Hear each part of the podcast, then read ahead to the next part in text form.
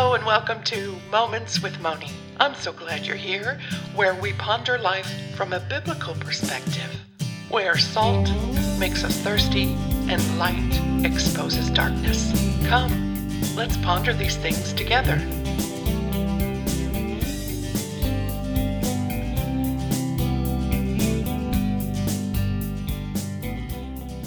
Welcome back to Moments with Moni. I'm your host, Moni. I hope this storytelling account of history and the biblical covenants is of help to you. I know we all have questions when it comes to life. When I was young, I was the oldest of five children. My youngest little sister was filled with so many questions as she grew, but the first question out of her mouth was always, Why? Why? Not just that, but why? But why? But why? Yeah, it gets a little unnerving, but it taught me patience. It also helped me understand that inquisitive nature. So, here we go again. As I attempt to answer some of the background info to the why questions to give us a better understanding of why God did what He did. Of course, we won't know it all this side of heaven, but I hope it's a good start to get you digging into the biblical covenants on your own. The last time we got together and looked at the covenants, Noah and his family were fresh off the boat. Okay, a really big boat.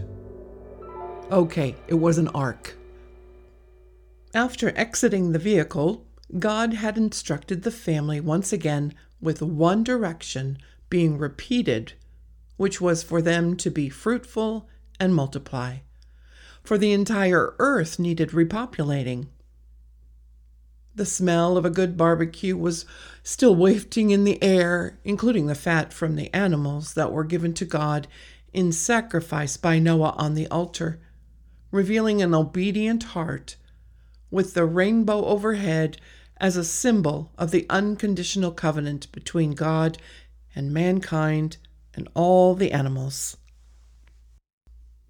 God promised he would not flood the entire earth again. After establishing the family in the last covenant between himself and Adam, God has now established government for mankind through the covenant with Noah. This covenant will remain in effect as long as there are rainbows. It does my heart good when I see a gorgeous double rainbow in the sky after a storm here in North Idaho. If you have any pictures of one in your area, I would love, I would love it if you would share it with me. You can share them on Moments with Moni Facebook page, and let's remind each other of this promise from God. Okay, back to our story. Well, the beauty of the fresh new earth didn't last that long. Fresh off the boat, Noah decided to be a farmer and planted a vineyard. Yes, I realize there is passage of time, but in the very next verse, Noah drank that wine, and you guessed it, Noah got drunk. Evidently, there was a scandal that went on inside the tent, for the Bible reads Noah drank of the wine and was drunken. And had it happened today, Ham would have been considered a journalist wanting to make headlines with a scandalous story. Some say there may have been more going on, but many scholars believe that the scene was just what it was, as written, which you can read in Genesis. Do you remember after Adam and Eve sinned and made clothing for themselves out of fig leaves?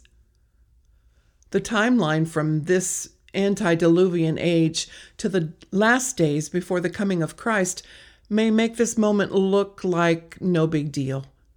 But remember the standard of this world by the one who created it and all that is in it rises above such lewdness. After Noah awoke from his drunkenness, it says that he knew what had happened to him.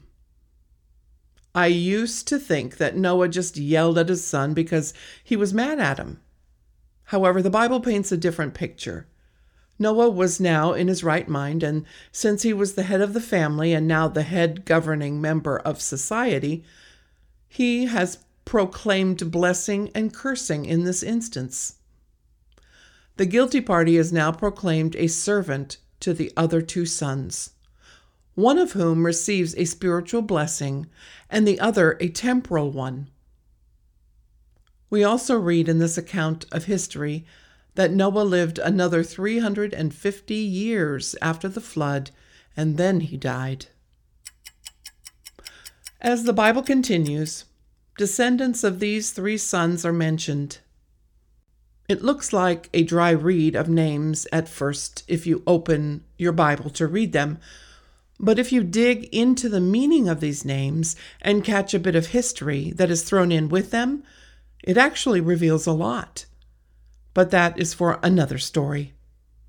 Our main takeaway for the Covenant series is that the earth was being repopulated rather well. All of these people were the families of Noah's generations, and the nations came out of these three sons' families. So, what happens when you get together a lot of people who want to do things their own way? Well, since they all spoke the same language, they got together in their pretentious pride and decided to not scatter across the earth and fill it, but to build a tower that reached all the way to heaven. Pride and arrogance is strong and well in the hearts of mankind once again. You know, as a mom, I get the picture of a toddler who wants out of the playpen so they can get back into the forbidden cookie jar. Maybe even skip the jar altogether and go straight for the hot cookie sheet coming out of the oven. Why stop at one when you can have the whole batch? Mom would gently pick up the toddler and put them back in the playpen and distract the little one with a toy or a book. It makes me laugh when I think of God talking amongst himself, saying, Watch this. Let us confuse them with different languages. There are some that would think, Oh, that God. He never lets me do what I want to do. Yet, if we look at it from God's point of view, He is putting them safely back into the playpen so that the whole human race won't all get themselves into danger once more. It's all in our perspective, isn't it? It was during this time that the lifespan of humans was steadily shortening, and Abram steps onto the page of world history. This page of history was during the patriarchal society and Abram was married to Sarah, who was barren. She had no child. Childlessness in a society like this was considered a curse. However, these two loved each other very much. The lifestyle of people at that time was filled with little pocket gods, graven images of false gods that people worshipped instead of the one true God. It was at this time that God called to Abram and told him to get out of the country he was in and directed Abram out of Ur of the Chaldeans. God said, Leave your land, your relatives, and your father's house, and go to the land that I'm going to show you. I will make a great nation of your descendants. I'll bless you I'll make your reputation great so that you will be a blessing. I'll bless those who bless you and curse the ones who curse you. And through you, all the people of the earth will be blessed. Abram had a choice at that moment. Would he take the Lord at his word, or would he think it was just a bit of undigested beef that kept him up at night with heartburn? Well, guess what? Abram did as the Lord directed and left Ur of the Chaldeans after his father died. But he did take his nephew Lot with him, and of course his wife Sarah, and all their possessions and the servants, and they set out for Canaan. Can you imagine packing up and leaving everything you know and love behind without even knowing where you were headed? I remember when my husband couldn't get work when we lived in Northern California, and he was offered three jobs in North Idaho. He went on ahead to secure lodgings and connect with the employer and came back for the family. He and the boys were in the U Haul truck ahead of me, and I followed them up in the car. It took us a few days, but as we came down out of the big city in the neighboring state of Washington, it was nearly dusk. As we continued to drive, it got darker and darker until we met new friends that helped us unpack the truck that night in the dark. It wasn't until the next morning, when I ventured out for some breakfast to bring back to the guys, that I saw the beauty of the forests all around me. Praising God for the place He had brought me to, sight unseen. Trust is such a little word that requires a really big heart. For Abram and Sarah, trust encompassed more than just a move. God promised the land he brought them into to his descendants.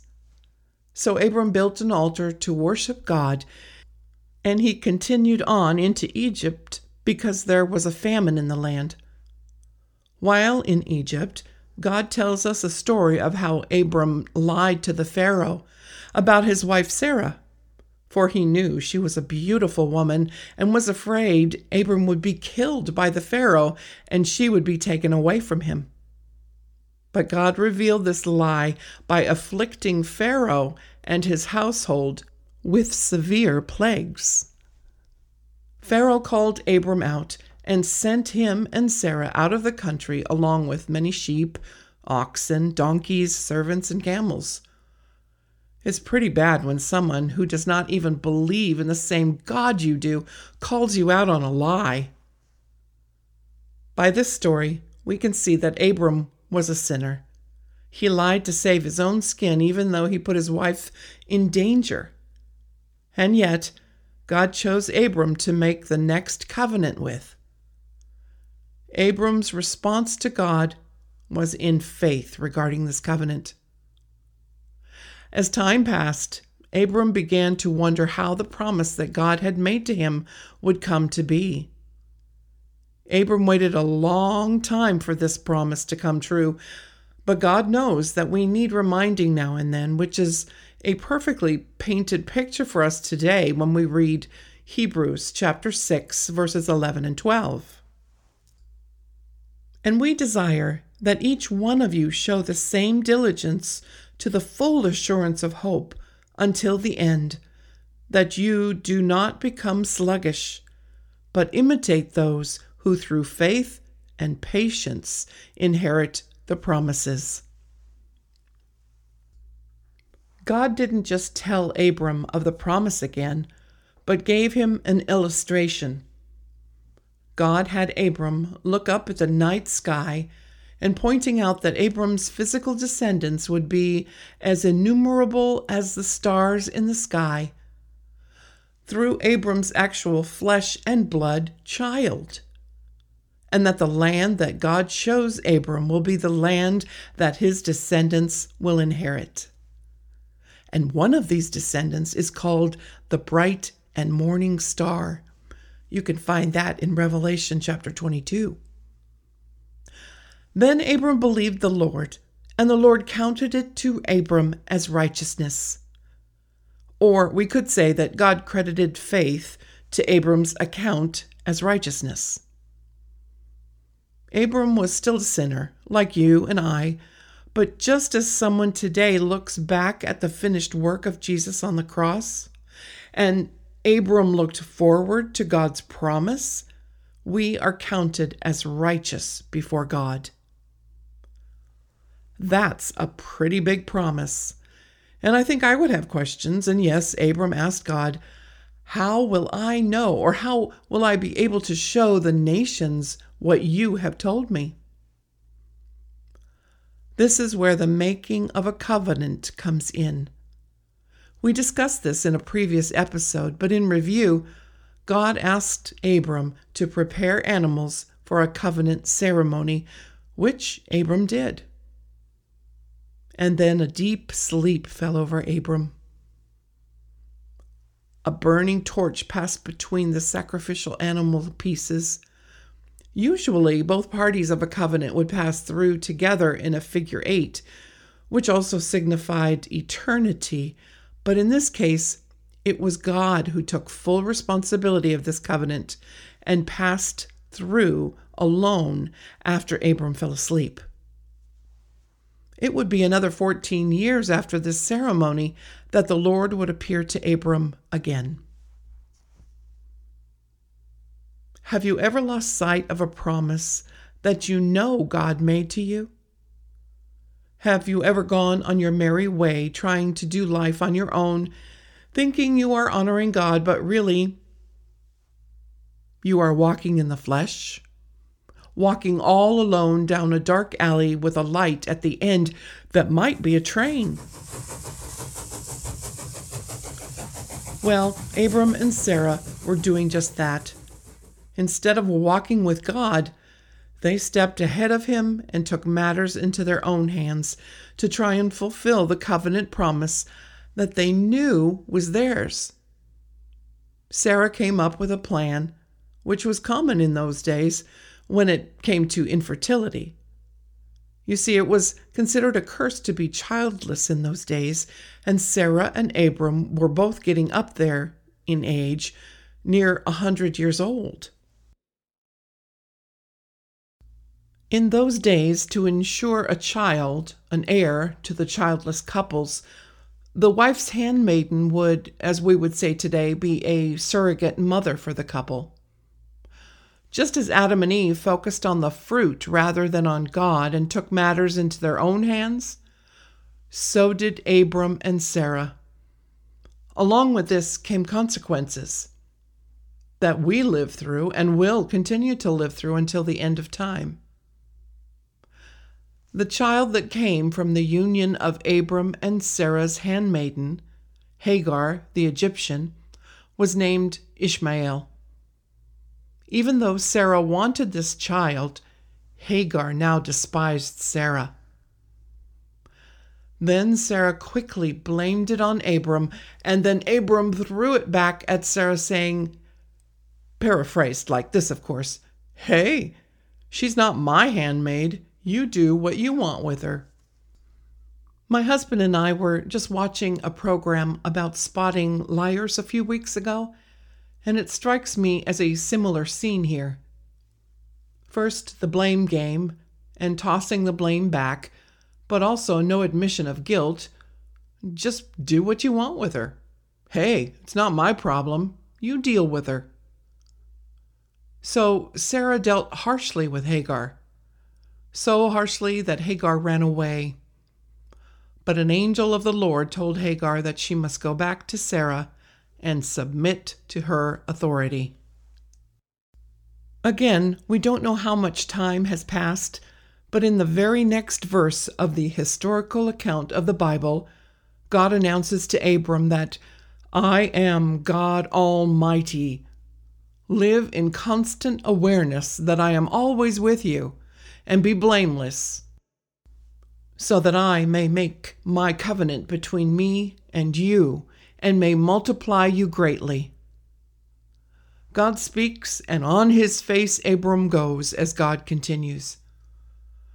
Behold, my covenant is with you, and you shall be the father of a multitude of nations. I will make you fruitful, and I will make you into nations, and kings shall come from you. I will establish my covenant between me and you and your offspring after you throughout their generations for an everlasting covenant, to be God to you and to your offspring after you.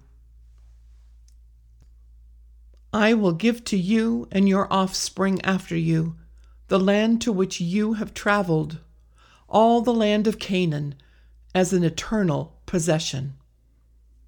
I will be their God. God continued to speak to Abraham after changing his name from Abram to Abraham.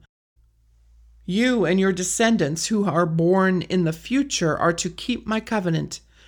That is, you and your descendants, generation after generation. Commentators believe that undoubtedly this is another appearance of God in the person of Jesus, a Christophany, who took on a temporary human appearance before his incarnation on earth. God revealed himself to Abram as El Shaddai, the God who pours out blessings richly, abundantly, continually. God made it clear to Abram what he expects of him. The word blameless means whole. God expects Abram to give himself wholly to God, a complete commitment. Even though it had been many years since the promise was first made to Abram, God didn't forget anything. As we walk through this world, waiting for God to make good on his promises, does it build our faith or does it cause us to mock God's seemingly forgetfulness? Mockers have reminded us many times during these last days before Jesus' return for his bride that, oh, it's been more than 2,000 years already, and your God hasn't turned up for you yet. Just give it up. Forget it. Should there be a momentary lack of faith, of doubt on my part, it's time for me to fall on my face and spend time with the one who loves me, with God Almighty, who reminds me of his faithfulness as I look back over the altars that have been erected in my own heart when God has taken me by the hand and walked me over the river and through the woods, not to grandmother's house, but to a place of deeper trust and faith in Him. And just like God changed Abram's name, he promised to give me a new name as an overcomer in him. Right now, as we walk with our Lord, he calls us saints, righteous, ambassadors, the chosen, a royal priesthood, children of God, and beloved and each one of those will be fulfilled by God, through God, in us. Abram and Sarah threw a wrench into the plans of God, but once again, God knows the beginning from the ending of time, and He knows what our choices will be, which is another reason for the making of this covenant. Rather than just the official offspring of God's covenant with Abram, there is now another son that will create another nation. The lives of these two sons and their descendants are still at war today. If it weren't for the Son of God Himself, that promised bright and morning star, there would be no end to the war of the nations that came out of mankind, once again choosing to do life on their own terms rather than the perfect plans of God. There is just so much more to unpack in this covenant and the lives of Abraham and his two sons, but we will have to take another look at the rest of the story next time. Don't forget to stop by the Moments with Moni Facebook page and post a reminder of God's covenant with Noah and all of us, that beautiful rainbow. If you've enjoyed Moments with Moni, please share it with a friend, neighbor, or family member. Thanks so much for listening to Moments with Moni. If you're enjoying what you're hearing, please share it with a friend and subscribe by sending the phrase subscribe to Moni's Tribe along with your email address to the number 1703 951 3077. That's subscribe to Moni's Tribe along with your email address to the number 1703 951 3077. You'll find this information in the show notes. Thanks for listening.